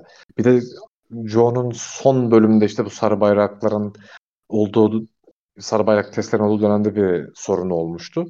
Yani çok sağlıklı ya da işte iyi bir test geçirmedi bence e, dayanıklılık olarak ama hız olarak bence o kadar kötü görünmediler. Araç bence dengeli öyle çok fazla pistinde dağınık bir görüntüsü yok. E, Ferrari motoru en iyi motor olduğu konuşuluyor ya da işte en iyi ikinci motor, en iyi ilk iki motordan biri. E, onun da avantajı da beraber. Ben Alfa Romeo 5. sıraya yazdım. Yani testlerde göründüğü kadar bence sezonda silik kalmayacak ya da performansları çok e, nasıl söyleyeyim ya biraz parlamasını ya da olduğu yeri göstermedi bence Alfa Romeo'nun. 6. sıra Alpin e, yazdım ben. Ya Alpin şöyle aslında testlerin başında özellikle ilk günü Alpin bence hiç iyi görünmedi. Çünkü araç ya araç dönmüyor. On, özellikle onboard görüntülerinde e, bu, dikkatimi çekti. Araç dönmüyor hissiyatı verdi. Evet hani sen biraz önce e, işte yumuşak lastik, yumuşak lastikleri kullanmanından bahsettin vesaire ama e, ya bununla beraber ben Alpine'in evet bir sandbagging durumu da var. Onlar da yine. Yani gerçi bütün takımlarda var ama en azından hani şu anki görüntüsü göründüğü kadar bence kötü değil. Ama çok da bir şey yani çok üst sıralarla mücadele edebilecek bir takım olduğunu zannetmiyorum bu sene Alpe'nin. Ee, aynı zamanda e, evet yani üç, testin ikinci, üçüncü günü biraz daha iyi görüntüler ama özellikle ilk günkü Alpin görüntüsü bence yani çok büyük soru işareti. Ee, çünkü tak, zaten Renault motoru soru işareti. Ya Gradin'in en yavaş motoru. Ve bu sene zaten sezon öncesi testlerden de önce e, Alpine'den gelen açıklamalar evet daha dayanıklı motorumuz var ama hani motorda güç olarak çok bir ileri gidilmediğinden bahsediyor. Şimdi onu da şöyle açayım. E, geçen sene e, geçen geçen sezon e, 1 Eylül'de yanlış hatırlamıyorsam o zamana kadar motorda işte işte içten yanmalı motor değil ama yan parçalarda performans de, güncellemeler getirilebiliyordu 1 Eylül'e kadar. Şimdi o gitti. Şimdi 1 Eylül'e kadar bunun getirilmesi demek bu sezonlar üzerinde de çalışabiliyor olman demek. Ee, ellerinde böyle bir durum varken çünkü bunun Ferrari'nin geliştiği söylendi. İşte dayanıklılık problem, dayanıklılık güncellemeleri de aslında biraz buna etki eder. Çünkü e, geçen sene bunun örneğinde Ferrari'de gördük. Ferrari dayanıklı olmadığı için motoru sezonun ikinci bölümünde istediği gibi kullanamadı. Ve bu da doğal olarak beygir düşümüne neden oldu. Ve performansı düştü. Yani ne kadar dayanıklı olursan motoru o kadar iyi kullanabilirsin. İşte Alpine'de de evet böyle bir e, Renault motorunda da evet böyle bir durum var ama yani Renault motoru bu döneme kadar hiçbir artı sağlamadı. İşte mesela Honda'dan bahsediyoruz. Honda'nın da aşağı yukarı yani tam rakamını hatırlamıyorum ama Honda'nın da bir gelişim kaydettiğinden bahsedildi. Mercedes'in de bir gelişim kaydedildiğinden bahsediliyordu. Ya bunlar çok resmi rakamlar değil ama hani gelişim elbet sağlanıyor. Yani en azından bu çerçevede söyleyeyim. Ama bu Renault tarafında e, iyi sinyal olmadı bence. hani zaten çok geçen sene de gördük çok dayanıklılık problemleri Alonso dışında yaşayan bir takım değildi Alpin. Nasıl hoşuna gitti Alonso dışında deyince. Tamamen tesadüf. Tamamen ya. Ee, şimdi böyle bir durum. Alpine'in çok fazla bir gelişim kaydedilmesi motorda çok soru işareti. Onlar bence zaten Grid'in şu anda en kötü motor görünümünde. Hani bu Alpine zarar veren bir durum olabilir. Ve aynı zamanda ben aerodinamik olarak çok çok iyi du- durumda görmedim Alpine. Onun için 6. sıraya yazdım. Ee, 7. sıraya McLaren'ı yazdım. Ee, biraz önce sen e, McLaren özelinde söyledin işte Norris duvarları falan yumrukluyormuş sinirden. Bu nasıl araç lan diye. Ee, ben de şöyle bir ek yapayım ama ona Zac Brown yanlış hatırlamıyorsam testin ilk gününde hani biz araçta amaçladığımız hiçbir şey yapamadık tarzı bir demeç verdi. İstediğimiz, hedeflediğimiz performansı Evet hiçbir şekilde alamadık, aracı geliştiremedik tarzı Hı hı. bir açıklama yaptı Zac Brown ve daha sonrasında benim bu demeçte en çok ilgimi çeken şey hani artık size dürüst olmak zorundayım tarzı bir şey söyledi. Hani bayağı bir hem o Zac Brown'un baskı altında olduğu ve araçtan biraz umudu kestiği ne yormuştum ben. Hatta bunu kendi aramızda da konuşmuştuk. Hani onun için McLaren'da e, sinyaller iyi değil. Ya evet Norris performans alabildikleri bir pilot. Hani Norris'in biraz fark yaratacağını düşündüğüm için hem yarış temposunda hem genel olarak vesaire onun için McLaren'ı e, 7. sıraya yazdım. 8. sırada Haas. Ya Haas'ın ya ben şu ben, Haas beni en çok hayal kırıklığına uğratan takımlardan biri özellikle iki senedir. Çünkü ya yıllar ya iki senedir özellikle Ferrari'yi nasıl kopyaladıkları vesaireden herkesin herkesin bildiği bir şey Haas. Ya evet kopyalamak her zaman çok sağlıklı bir durum değil ama ya hiçbir şekilde Haas'ı böyle ileriye taşıyamıyor olması ya biraz Haas'ın hem takım içinde ya işte çalışma prensibi olarak çok sağlıklı bir çalışma ortamı olmadığını olmadığını düşünüyorum açıkçası ben Haas'ta. Çünkü her, devamlı yerinde sayıyor. Hani çok iyi bir performansını da görmedim. Yarı stintleri hiç iyi değil. Aynı zamanda fren sorunlarını geldiklerinden beri hala çözememiş durumdalar. 2014'te mi girmişti Haas Formula 1? 2010 kaçtı? Ya bir takım o zamandan beri fren Ee, problemi yaşar mı? 10 14 15 galiba ya 15 galiba. Neyse merak eden zaten bakar. Ee, o zamandan beri hala fren, fren, fren problemi. Bu, bu sene ya bu testlerde e, evet E, blokaj her, 15'te her 15'te gireceklerdi 16'da girdiler abi evet doğru Evet. şimdi bak. 2016'dan beri galiba ilk sezon dışında her sezon fren pro- problemi yaşadı Haas. Ve ilk sezon performansları fena değildi girdiklerinde hatırlamıyorsam. Ondan sonra devamlı geri gittiler bu konuda ve hala fren problemi çözebilmiş değiller. Magnussen'de de aynı şey oldu. Hul e, de aynı şey oldu. Devamlı blokaj yaşıyorlar. Bütün test boyunca blokaj yaşadılar. E, o, özellikle fren sorunu onları bayağı geri atıyor. Aynı zamanda dediğim gibi ya bence ben Haas'ın özellikle Steiner'in etkisiyle çok iyi bir çalışma ortamı görmüyorum Haas'ta. Yani çok bir performansta ya doğal olarak iyi bir çalışma ortamı yoksa bir performansa da yansımaz. Zaten araçta da bunu görüyoruz. Denge sorunu çok. Yani bir de ellerinde e, Grid'in ikinci belki de en iyi motoru var. Ve buna rağmen çok gerideler. Yani o- onun için 8. sıraya yazdım ben Haas'ı. 9. sıraya Williams yazdım. Ya şimdi Williams'ta da şöyle bir durum var. Williams'ı her sene boyunca biz gelişim şampiyonu olarak görüyoruz. Tur zamanı olarak. Her sene 3 saniye koyuyor. Bu sene de bunu gördük. Yani 2,5 saniyeye yakın bir, e, bir, bir sene öncesine göre bir gelişim var. Ama e, ya Williams'ın şöyle bir durum var. Bu özellikle e, sidepod ve taban kısımlarında hem Red Bull hem de biraz Mercedes'e benzemeye çalıştığını gördüm ben Williams'ın. Ama e, şey gibi değil. Onların da bu flow with e, akış yönlerinden vesaire görüyoruz e, Williams'ta da. E, geçen sene mesela çok fazla sıkıntı yaşadılar. Ama bu sene ben Williams'ı geçen sene göre bayağı dengeli gördüm. Hani biz hep hep Williams'ı şöyle görüyoruz. E, her sene 3 saniye koy, her sene 3 saniye koy sonuncu oluyor. Bence bu sene sonuncu olmayacak Williams. Ya bu sene biraz gelişim göreceğiz. Ya eğer pilot kadrosu biraz daha iyi olsa ben Haas'ın önüne de yazacaktım Williams'ı. Ama işte Logan ve e, Albon Albon evet ara ara iyi performans veriyor. Çok güvenilir bir ikili olmadığı için ben yarış temposunda onları 9. sıraya yazdım. Ama bu sene e, biraz daha böyle e, Haas'ları, McLaren'ların zaman zaman önünde olan bir Williams görebiliriz bence. E, 10. sıraya da Alfa Tauri yazdım. Ya, Alfa Tauri e, bu işte yarış stintlerinde vesaire ya hepsinde en yavaş araç görünümündeydi. Yani, tur zamanları çok kötü. E, lastiklere iyi davranmıyorlar. Ve e, bununla beraber e, işte ilk gün zaten çok kötü göründüler. Yani, piste evet piste kalabildiler. Tur zamanı var ama ya araç aerodinamik olarak çok eksik yani. Bu çok net bir olay. Çünkü ellerinde Honda gibi motor var. Ve buna rağmen hem yarış stintleri çok kötü. En kötü takım Alfa Tauri'ydi. Onun için ben Alfa Tauri'yi e, 10. sıra yazdım. Ya bunda bir neden daha var. Ve Alfa Tauri'nin ilk iki günde kötü performanslarıyla beraber galiba ilk gündü e, Red Bull'un Alfa Tauri'yi satacağı e, söylentileri çıktı.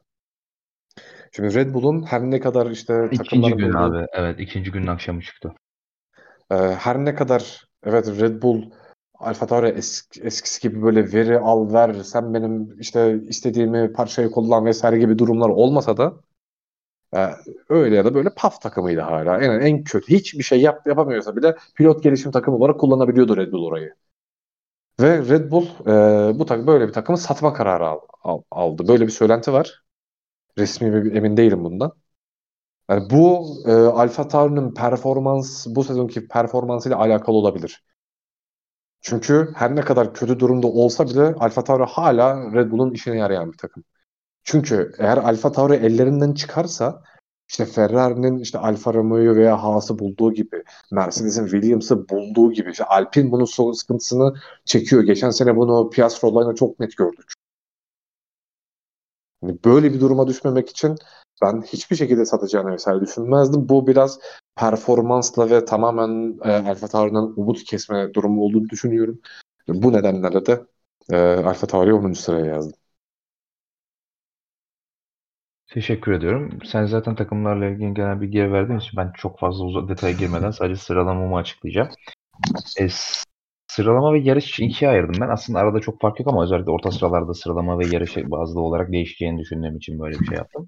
E, sıralama temposunda Red Bull, Ferrari, Mercedes şeklinde olduğunu düşünüyorum ben. Aradaki farkları da vermem gerekirse e, Red Bull'la Ferrari'nin biraz daha birbirine yakın olacağını, Mercedes'in onların arasındaki farktan bir tık daha yani böyle 0.1, 0.2 daha Ferrari'nin arkasında yer alacağını düşünüyorum. İlla sayı vermem gerekirse de hani sıralama temposunda Ferrari'nin yaklaşık 0.3 saniye 3, 3 4 civarı geride başlayacağını sezona e, düşünüyorum. Ya işte 0.23 de diyebiliriz. Hani daha, daha doğru olur. 0.23 daha doğru olur gibi geldi. Mercedes'in yine bir 0.3 civarı. Ben Ferrari'nin arkasında olacağını düşünüyorum sıralama temposunda. 0.4'e kadar da çıkabileceğini düşünüyorum. Sezon başı için konuşuyorum tamamen. E, Aston Martin'in sıralama temposunda Mercedes'e çok cevap vereceğine inanmıyorum. E, yani 1.03'te Aston Martin'den Mercedes'in gerisinde kalmasını bekliyorum. Bu hype'a rağmen. E, Yine sıralama temposu için konuşmaya devam ediyorum. Bundan sonrasında tier'lara ayırdım. Çok fazla takımlar arasında fark e, göremediğim ve e, aralarına fark koyamadığım için. Alfa Romeo Haas ikilisinin Alfa Romeo Haas'tan bir tık daha önde olmak üzere ben sıralama temposunda Aston Martin'in arkasında 5 ve 6 olarak yer alacağını. Daha sonraki üçlü grubun Alpine, Alfa, Alfa Tauri, Tauri e, McLaren olacağını, Williams'ın da son sırada genel olarak yer alacağını düşünüyorum sıralama temposunda. Yarışta ise Red Bull'la Ferrari arasındaki farkın biraz daha açılabileceğini çünkü Ferrari'nin lastik kullanımında iyi olmadığını gördük. Her ne kadar farklı şeyler denemiş olsalar da ben, hem Ferrari'den iyi şeyler göremediğimiz hem de Red Bull'dan tam tersi çok iyi şeyler yarış temposunda gördüğümüz için ve geçen seneden gelen trendi de devam ederek Red Bull'un bir tık daha iyi lastik kullanan lastiklere hem işte Eee, longevity olarak hem de performans alma anlamında işte ideal ısıyı yakalama konusunda vesaire daha iyi davranan takımın Red Bull olmaya devam edeceğini, Red Mercedes, tabii ki Ferrari'ye karşı konuşuyorum. Red Bull olmaya devam edeceğini düşünüyorum. O yüzden farkın bir 0-1-0-2 daha tur başına açılabileceğine inanıyorum yarış temposunda. Emm Mercedes'in, Aston Martin'in özür diliyorum, Mercedes'e rakip olabileceğini düşünüyorum yarış temposunda. En azından dediğim gibi sezonun ilk kısmında. Bu beni şaşırtmaz. Sıralamada her ne kadar cevap vereceğini düşünemesem de Mercedes'lere. Ee, orta sıralarda Alfa Romeo ile Haas'ın yerine Alpine ile McLaren'ın tweetimde yanlış yazmışım. Ee, kusura bakmasınlar tweetimi görenler. Dün attığım tweeti. Ee, daha doğrusu bir önceki gün olacak siz bu podcast dinlediğinizde. Alpine Alfa Tauri demiştim. Alpine McLaren e, ikilisinin e, Alfa Romeo ile Haas'ı hem pilot e, yetenekleri olarak hem de e, işte istikrar anlamında ve işte biraz daha e, motorda işin içine girince Fer Ferrari'den Ferrari motoruna kadar sıralamada bu takımlar öne çıkarsa da tek tur anlamında yarışta onların onu kurtarmayacağını ve Alpine McLaren ikilisinin Alfa Romeo ile Haas'ı özellikle de Haas'ı net arkasına olarak arkasına alabileceğini düşünüyorum. E, geri kanalında işte Alfa Tauri ve Williams ikilisinin 9. ve 10. sırada yer alacağı konusunda Koray'la hemen hemen en fikiriz. E, Alfa Tauri'nin takım e, satılması kısmında da anekdotları Koray'ın e, bahsettiklerini e, şöyle ekleyeyim. E, Helmut Marko bu konuda iddiaları yalanladı ancak şöyle yalanladı ki Helmut Marko'nun aslında olanı olan şeyleri olduğu gibi söyleme ol, huyu olduğunu yıllardır biliriz yani çok fazla yalan konuştuğuna e, olmayan şeyler olmuş gösterdiğini veya olma, olan şeyler olmamış dediğini çok görmeyiz her ne kadar işte sadece rakipleriyle ilgili konuşurken bazen bunu yapar ama onun dışında kendi takımıyla pilotlarıyla ilgili genelde çok dürüst olduğunu görürüz Helmut Marko'nun Formula 1'de görmeye alıştığımız diğer insanlardan ziyade ve bu konuyla ilgili şöyle bir şey söyledi. E, bunların doğru olduğu yalan ancak şu yüzden yalan. E, böyle bir şey gerçekleşecekse de bunu yönetim gerçekleştirir. Bizim bundan haberimiz olmaz dedi. Yani aslında ne doğruladı ne yalanladı gibi bir e, cevap geldi Arnold Marco'dan. Haberin de detayı zaten şu şekilde ne Amus'tan çıktı bu haber. E, geçen seneki kötü performansının üzerine Red Bull artık Alfa Tauri projesinin işte e, harcadıkları paraya tabiri caizse değmediğine karar verdiğini ve bu yüzden takımı eğer bu seneki aracının da performansı bekledikleri seviyede olmazsa ki o bekledikleri seviyenin ne olduğunu ben bilmiyorum şahsen. Ama işte tırnak içerisinde bekledikleri seviyede olmazsa takımı ciddi ciddi satmayı planladığı konuşuluyormuş. Hatta Andretti'nin de ee, çok ciddi şekilde ilgilendiği eğer böyle bir durum gerçekleşirse birinci birinci öncelikle ilgilendiği satın alma konusunda konuşuluyor ki neden ilgilenmesi zaten çünkü e, bir paralel haberde şu şekilde e, Andretti biliyorsunuz 2021 senesinde imzalanan yeni Concord anlaşmasından sonra takım 200 milyon dolarlık yaklaşık bir entry fee yani bir giriş ücreti konmuştu. E, bu giriş ücreti de işte gridin geri kalanındaki 10 takıma 20'şer milyon dolar olmak üzere dağıtılacak. Bu entry fee'nin sebebi de şu tahmin edebileceğiniz üzere yayın gelirlerinden e, ona bölün ona bölünmesi tabii ki takımların performansına bağlı olarak ona bölünmesinin ile beraber takımlar gelir elde ediyordu. Bu sayının 11'e bölünmesiyle e, e, takımlar bir zarar elde edeceği için de bu zararın bir kısmını Andretti'den e, entry fee olarak almak istiyorlar. Daha doğrusu hangi takım f girecekse. Ancak bu yayın gelirlerinin Andretti'nin girişini 2025'e ertelediği iddialarının çıkmasının ardından takımların bu 200 milyon dolarlık giriş ücreti talebini 600 milyon dolara çıkartılması istediği yani tam 3 katına çıkartılması istediği haberleri geldi. Çünkü takımların da bahanesi tırnak içerisinde her ne kadar çok haklı olduklarını düşünmesem de bahanesi şu şuydu. Hmm, 2025'te girerlerse 2025'te Concord Anlaşması'nın son senesi, 2025'te yeni bir Concord Anlaşması imzalanacak 2026 sezonundan itibaren e, efektif olmak üzere ve hani 2026'da yayın gelirleri çok daha fazla artacağı için 200 milyon dolar Andretti'nin bize uğratacağı zararı karşılamayacak bir rakam. O yüzden 600 istiyoruz demişler. Şimdi bu da düşünüldüğünde Andretti'nin sıfırdan bir takım yapmak için tamamen yeni bir kadroyla Formula 1'e girmek için 600 milyon dolar vermesi hiç mantıklı bir şey olmayacağı için mevcut bir Formula 1 takımının satışa çıkması durumunda ot Formula 1 takımına parasını verip satın alması çok daha mantıklı olacaktır. E, Andretti'nin. O yüzden bu haberleri de paralel değerlendirmek lazım. Ama dediğimiz gibi şu an sadece e, rumor aşamasında, sadece söylenti aşamasında ve 2022 sezonunun en azından ortalarına kadar da ben bir haber çıkacağına inanmıyorum. Çünkü zaten dediğim gibi haberde de belirtilen bu sezonki aracın performansına da bakılacak. Burada bir dipnot daha belirteyim. Ben bu e, söylenen sebebin yanı sıra asıl sebebin şu olduğunu düşünüyorum. Hepiniz de bildiği gibi işte Toro Rosso olarak başlayan daha sonra Alfa Tauri'ye dönen e, bu Red Bull'un ikinci takımı. E, Red Bull'un birincil ve çok net bir şekilde en öncelikli amacı bu takımın yönetiminde ve kurulmasında ve harcanan parada pilot yetiştirmekti. Ancak zaten bizim iki senedir konuştuğumuz gibi podcastlerimizde ve yayınlarımızda Red Bull Driver Akademisi'nden eskisi bir pilot çıkmıyor arkadaşlar. Şimdi büyük ihtimalle yönetim, en üst yönetimden bahsediyorum. Red Bull, GmbH'den bahsediyorum direkt. Ee, yani kağıtlara bakıyorlar ürünlerindeki verilere ve işte Alfa Tauri diye bir şey var abi. Bize ciddi para kaybettiriyor. Biz buradan ne kazanıyoruz abi? Pilot. Peki kim geldi dese mesela bir yönetim kurulu üyesi? Eee, en son. İşte şu geldi, bu geldi. Yarışmıyor kimse. Şimdi, bunlar ciddi ciddi konuşulup edilip bu projenin artık, hani, liable olmadığı kararı verilip verilmiş veya veriliyormuş gibi en azından bu süreç başlamış gibi duruyor ve ben 1'inci sebebin dediğim gibi pilot çıkmaması olduğunu düşünüyorum bunun ve gerçekten 2022 sezonu biten özür diliyorum 2023 senesi bitene kadar, eee, AlphaTauri'nin satıldığı bilgisi gelirse hiç ama hiç şaşırmam. Eee, bu şekilde, eee, power ranking, eee, benim power ranking'imde. Emm Dilersen tahminlere geçelim Koray. Eee yarış tahminlerini en sona bırakacağım ama sezonla ilgili, eee, tahminleri almak istiyorum öncelikle. Şimdi birkaç tane soru cevap şeklinde gidelim istersen. Şimdi tabii ki ilk soru en önemlisi. Eee, sezon genelinde en hızlı araç sence kim olur? En hızlı aracın gene en genel olarak en hızlı araç hangi takımda olur? Red Bull. Ben de Red Bull olduğunu düşünüyorum bu sorunun cevabını. Yani Ferrari her ne kadar şunu da belirtmek gerek. Red Bull geçen sene getirilen, emm bütçe kısıtlaması kurallarının yanı yanında getirilen, işte, bu, ş takımlar sıralamasında yüksek sırada bitiren takımların, eee, Takımlar Şampiyonası'nda yüksek sırada bitiren takımların rüzgâr tünelinden saat olarak takımlar sıralamasını daha aşağıda bitiren takımlardan daha az yararlanması meselesi biraz da grid'i yaklaştıracakmış gibi görünse de özellikle sezon içi gelişim yarışında Ferrari'ye, işte, Mercedes'e vs. vs. arkadaki takımlara, Red Bull'dan arkadaki takımlara daha fazla avantaj sağlayacakmış gibi görünse de en azından daha fazla imkân verecekmiş gibi görünse de ben, eee, Red Bull'un track record'u belli, Ferrari'nin track record'u belli. Ben ben de Red Bull'un o yüzden, hani, daha hızlı bir şekilde başlayıp bitireceğine inanıyorum.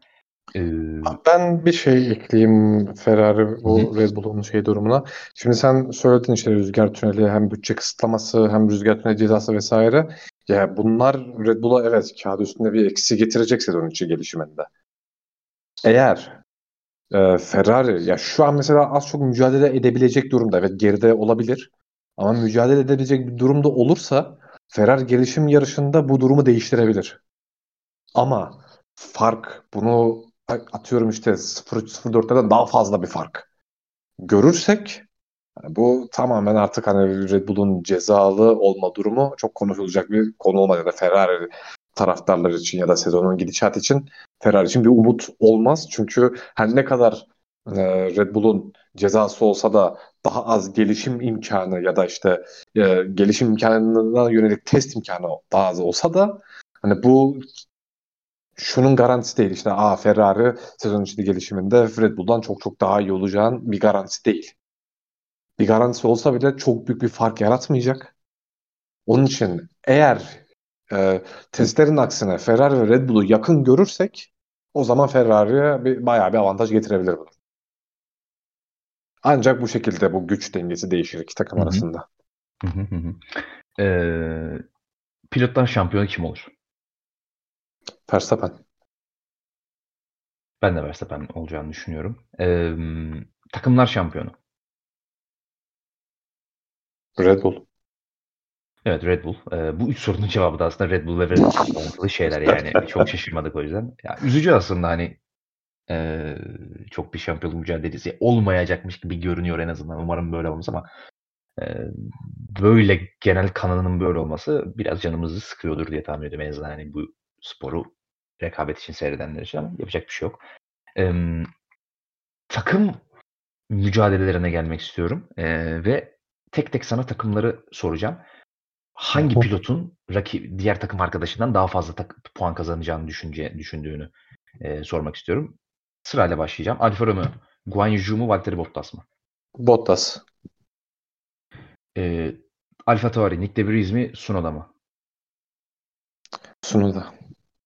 Alpine, Gasly mi, Ocon mu? Ocon. Aston Martin, Alonso mu, Stroll mü? Alonso. Yani götün yiyorsa. Eee, Ferrari, Leclerc mi, Sainz mi? Leclerc. Eee, Haas, Magnussen mi, Hülkenberg mi? Hülkenberg. Eee, McLaren, Norris mi, Piastri mi? Norris. Eee, Mercedes, Hamilton mı, Russell mı? Russell. Enteresan. Red Bull, Pere, Verstappen mi Perez mi? Şampiyon Verstappen dediğin için tabii ki Perez olacak bunun cevabı. Aynen. Ee, Perez. Ee, Williams, Logan Sargent mu, Alex Albon mu? Albon. İkisi de sıfır alacak ama Albon bir tane 12'cilik alır. Herhalde diyorsun. Anladığım kadar. Albon puan alacak bence. Albon geçen sene zaten çok sürpriz performanslarla iyi puanlar toplamıştı. O yüzden hani e, şaşırtmaz. E, ben kendi yorumlarımda söyleyeyim. E, Alfa Romeo'da ben de Bottas'ın önde olacağını düşünüyorum. Alfa Tauri'de e, Nick DeVries'in ben sürpriz yapacağını ve Sunoda'nın önünde bitireceğini düşünüyorum sezonu. E, sürpriz olarak nitelendirilebilirse eğer. Alpine'in e, ben Gezli'yi önde görüyorum. E, Ocon her ne kadar kendisine çok güvense de bence Gezli onu yani tırnak içerisinde söylüyorum bunu. Okoncular alınmasın haddini bildirecek diyelim. Çünkü Ocon'un son iki aydır, üç aydır çok enteresan demeçleri oldu. Hepinizin gördüğü gibi. Yani takip edenlerin gördüğü gibi. O yüzden ben Ocon'un e, biraz hani kendine geleceğini Gezli'nin performansıyla düşünüyorum. Şahsi fikrim. E, Aston Martin'de tabii ki Alonso'nun e, önde bitirmesini bekliyorum. Ferrari'de ben de Leclerc'in önde bitirmesini bekliyorum. Haas'ta ben Magnussen'in önde bitirmesini bekliyorum. McLaren'da yine aynı şekilde. E, araç biraz daha iyi olsaydı Piastri'ye şans verebilirdim. En azından Norris'e yakın olmasını bekleyebilirdim ama araç da özellikle denildiği kadar kötüyse ben e, Norris'in tecrübesiyle ve o işte yumuşak, smooth sürüş stiliyle ve istikrarlı onun en büyük alameti farkasını hep yani şahsi fikrim hep en büyük alameti farkası olduğunu söylediğim o e, aynı turu defalarca defalarca atabilme özelliğini özellikle kötü araçla öne çıkacağını düşündüğümden e, ciddi farkla Norris'in Piastri'nin önünde bitirmesini bekliyorum. E, Mercedes'te ben yine senin aksine Hamilton'ın e, önde bitirmesini bekliyorum ama farkın ciddi olacağını düşünmüyorum. Yakın biteceklerdir, bitireceklerdir sezonu diye tahmin ediyorum. Red Bull'da tabii ki Verstappen'in önde bitirmesini bekliyorum. Williams'da da ben de Albon'un e, takım arkadaşı Logan Sargent'tan daha önde bitirmesini bekliyorum. E, o zaman benim sana bir sorum var. Evet. Şimdi Alp, e, Aston Martin'le Mercedes'in birbirine çok çok çok uzak olduğunu ikimiz de düşünmüyoruz anladığım kadarıyla. Evet aşırı değil evet. Alonso mu Hamilton mı? Hamilton abi. O, yani um, onu söylemeyi unuttum ben. İyi hatırlattın aslında Power Ranking'de. Ben şu anda her ne kadar Aston Martin'le Mercedes yakınsa bile bir noktada Mercedes'in Aston Martin'le farkı açacağını düşünüyorum. Ee, yani illa bir sayı vermek istersem de hani sezon sonunda dönüp dalga geçeriz diyenler olursa diye veya sen dalga geçmek istersen. E, Alonso Hamilton'ın 50 puan civarlarında arkasında bitirir diye tahmin ediyorum. Abi ya tamam Mercedes Mercedes konusunda çok işte Mercedes sorunlarından bahsettik ama e, Mercedes eğer çünkü Mercedes hala söylüyorum ben evet denge biraz önce bahsettiğimiz nedenlerden dolayı çok denge sorunu var. Ama bu denge sorunu yaşamadığı zamanlar da var. İşte çok her şeyi mükemmel bir araya getirmesi gerekiyor. Bunu yaptığı dönemde de Mercedes gerçekten tepe, tepe oynayabilecek gibi geliyor bana. Bunu yaptığı zamanlar için söylüyorum. Bunu sezon genelinde yapması çok çok zor her yarış için. Atıyorum sezonda 23 yarış varsa bunu 5-6 yarışında yapabilir. Şu anki koşullarda. Onun için bence Mercedes Aston Martin'e karşı avantaj sağlayacak. Şu anki görüntüde. Ee... Ve eğer Mercedes böyle dalgalı olup e, şampiyonluğa yarışacak bir duruma gelmezse ya Hamilton'da sürmeye ikna edemezsin abi. O tarz pilotları kolay kolay e, tepe performanslarını göstermesini beklemezsin. Çünkü hani bunu şampiyon pilotlarda neredeyse hep görüyoruz. Yani onun için ben de Russell'ı yazdım Hamilton'ın önüne. Ee, Mercedes'e ilgili fikirlerime geleceğim dediğim gibi. Yani unutmazsam eğer. Unutacağım diye tahmin ediyorum ama bakalım. Ee, sürpriz tahminleri bu sene biraz genişletmek istiyorum ve birkaç tane farklı kategoride sürpriz tahmin alacağım. Ee, sürpriz podyum yapar dediğim biri var mı? Yoksa yok diyebilirsin bu arada. İlla sürpriz tahmin vermeye gerek yok. Sürpriz podyum. Ya ben şey söyleyeyim bu arada hani Bottas vesaire o tarz pilotların bir senede bir kere podyum yapması bence sürpriz olmaz. Hı hı. Yani çünkü yarışlar karışabilir yani. Bence o e, normal bir durum. Ben ona sürpriz olarak yorumlamayacağım ama hemen söyleyeyim bir tane sürpriz. Hı hı. Alonso pilotlar şampiyonasını üçüncü bitirir. Çok ciddi bir sürpriz olur. Eğer hakikaten öyle bir şey olursa yani e, bu ne demek? Bir kere hani iki Red Bull'u 1-2 yazıyorsak veya bir Ferrari bir Red Bull'u 1-2 yazıyorsak bir Ferrari bir Red Bull'u veya iki Ferrari'yi arkasına alması demek. Ve Mercedesleri de var işte. Ya korkunç şaşırırım yani. Hani Mercedesleri neyse de yani bu yaşanırsa korkunç şaşırırım. Hakikaten ciddi bir tahmin. Ben aslında genel bir sürpriz tahmini soracaktım. O yüzden kategorilere ayırdım dedin ama sen genel sürpriz tahminini vermiş oldun. Neyse. Şöyle sorayım peki. Sürpriz yarış kazanır dediğin biri var mı? Abi Alonso'yu orada harcadık. Alonso eğer 3. olacaksa zaten sürpriz yarış kazanırı da var dahil ona. Ona başka bir şey söyleyeyim. Bottas diyorum abi ben ya. Bottas'a bir odaklanma var. Ben e, ortalık karıştığında Aston Martin'in de performansıyla Stroll bir tane kazanır diyorum. Aman babalıktan mı kazandı? Nereden? Ya işte o yağmurda mağmurda podyum modyum yaptı ya. Öyle bir tane denk gelirse bu Aston Martin'de iyiyken falan Gezli mezli Ocon falan bir şey çıkabilir yani. yani. Ee, genel sürpriz tahminini sen söyledin. Ben de bir şey söyleyeyim. Ben pist içinden ziyade pist dışından bir sürpriz tahminde bulunacağım ve diyorum ki bu sene gridde şu anda ilk yarışa çıkacak olan şeyi bir kenara bakın. Stroll yarışamayacak olabilir Drugovic ama Stroll yarışıyormuş gibi düşün. İki pilot sezonu bitirmeyecek. Diyorum. Ama Ee, bir de senden en son olarak şey alalım. Ee, LeBron sakatlandı da bu arada. Ee, o, o yüzden biraz dikkatimi dağıldı. Kusura LeBron bakmayın. mu sakatlandı? Üstelik de yani hiçbir darbe yokken bir anda ayağının üstüne basarken sakatlandı. Ciddi bir sakatlık olabilir. Bilmiyorum ama neyse şu an konuyu dağıtmayalım. Podcast'i bitirelim. Ee, Bahreyn GP tahminlerini almak istiyorum. Pole pozisyonu ile başlamak üzere. Paul Verstappen. ayağa kalktı bu arada LeBron. Korkmana gerek yok. Güzel güzel bravo LeBron. Paul Verstappen. Yarış galibiyeti. O da Verstappen. Hı hı. Podyum alalım bir de. Verstappen, Perez, Gökler. Ben de Verstappen'in pole pozisyonu alacağını ve yarışı kazanacağını düşünüyorum. E, podyumu Verstappen, Leclerc, e, Fernando Alonso diyorum. E, Bu arada şey e, o, araya, oraya dağıtmadan ben sana bir şey soracağım ya. Bu sürpriz evet, tahminlerde. evet. Sürpriz hı. pole pozisyonu adayım varım sezon. Sezon genelinde.